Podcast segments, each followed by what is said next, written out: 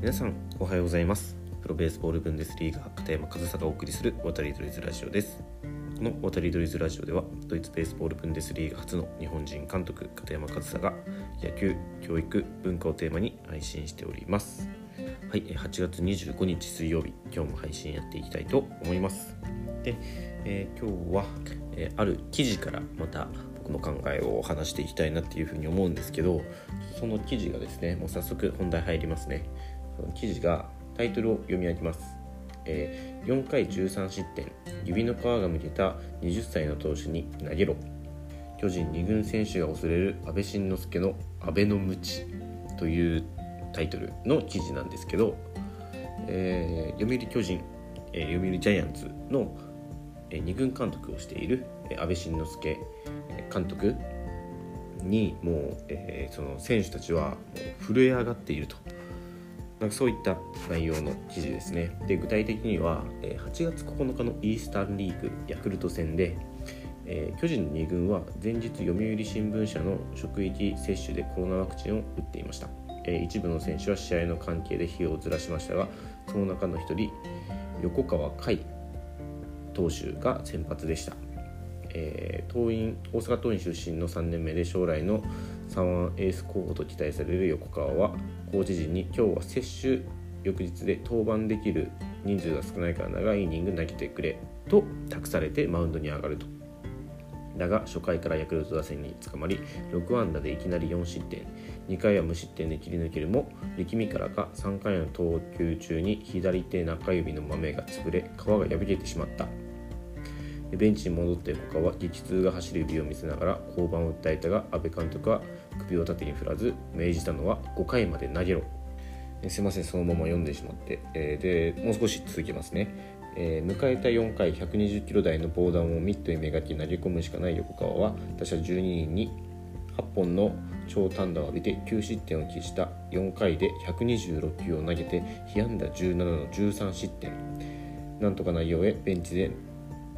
目に涙を止めながら阿部監督の様子を伺った後、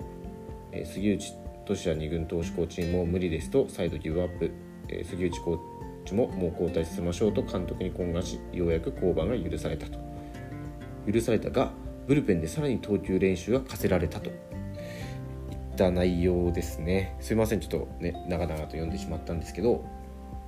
えー、まあ、僕にはねこれが事実かどうか事実確認というのは取れないんですけれどももしこれが仮に事実だとしたら、えー、僕はこのやり方このコーチングに対してはもう一切肯定できないですね。もう全否定させていただきます。ちょっとあまりにもひどくないですか？ちょっと意図が見えないですね。この安倍晋之助監督のコーチングの意図が見えないです。なぜ怪我をした投手に続投を命じたのか。もう投げられないし、えー、もう打たれてもいてね。なぜそんな状態で、えー、マウンドから下ろさなかったのか。そして126球という球数を投げて指も皮がむけて痛めているのにもかかわらずなぜその後ブルペンでの投球練習を課したのか、まあ、さらにねこの後も読んでいくとねあの罰走もあったそうなんですけどもう本当になぜなのかっていうのがちょっと説明してほしいくらい僕にはね、えー、意図が見えないんですよ。でこれって本当にまさにそうだなって思うんですけどあのスポーツ現場というねフィルターにかかってるだけで一種の、まあ、いじめもしくは虐待、まあ、そういったものに含まれてもおかしくないと思うんですよね。スポーツ現場スポーツの指導だから許されるみたいな風潮ってあるじゃないですか。ね、で、えー、指先をね怪我してます。でねピッチングでね指先なんて一番負担がかかるところじゃないですか。そこを怪我しているのに投げさすことによって何のメリットがあるのか。こんなの怪我が治ってから練習した方がいいに決まってるじゃないですか。だってまともに投げれないんですよ。なんかそのきついこと苦しいことが練習鍛えるということみたいな、まあ、そういった考えなのかなっていうふうに思うんですけどいやこれがねあの肯定されるこういったやり方がまかり通るスポーツ現場じゃ僕はダメだと思います。もうコーチングじゃないですもんね。もうなんですかね、えー、パワハラ。うんパワハラですよね。そのね。圧倒的な力関係のもと行われるパワハラです。実際に選手たちもね怯えているというふうに、まあ、記事で書いてあっただけなんでね本当の事実確認が取れないので、えー、もう僕は記事の内容をまあ鵜呑みにしてというかそこから今お話ししているんですけどでもまあそういったね采配が行われたり負けたら罰走だったり、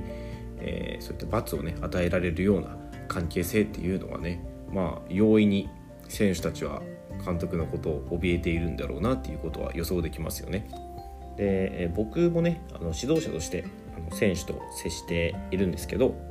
実際にその監督コーチとして選手と接する時に僕がすごく大事だなって思うのはやっぱり信頼関係なんですよね。やっぱり人と人との関係の中で一番大事なのは信頼関係だと思いますそれが選手コーチという立場であっても変わりませんむしろこういったパワーバランスが生まれてしまう関係っていうのは割と簡単に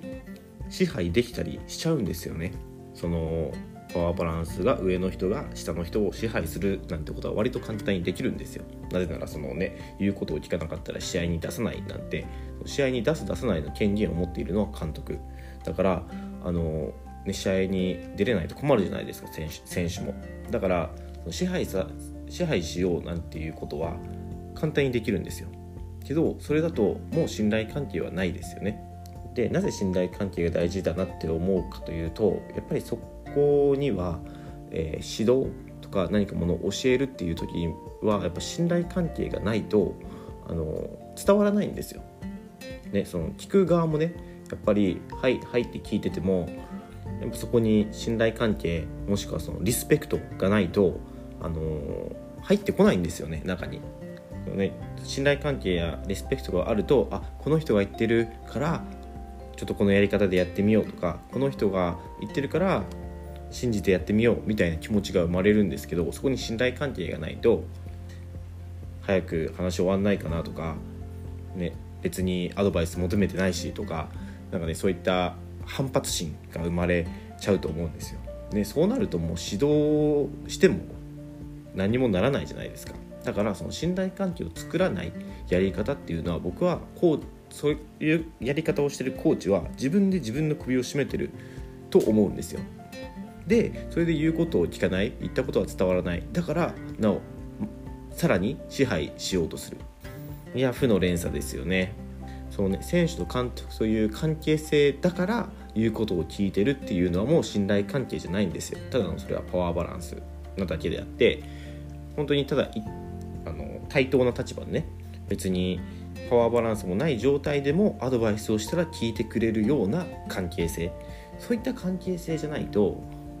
コーチングというのは成り立たないと僕は思っています。なのでその僕の考えから言うとこの安倍晋之助さんのやり方というのはもう全く、え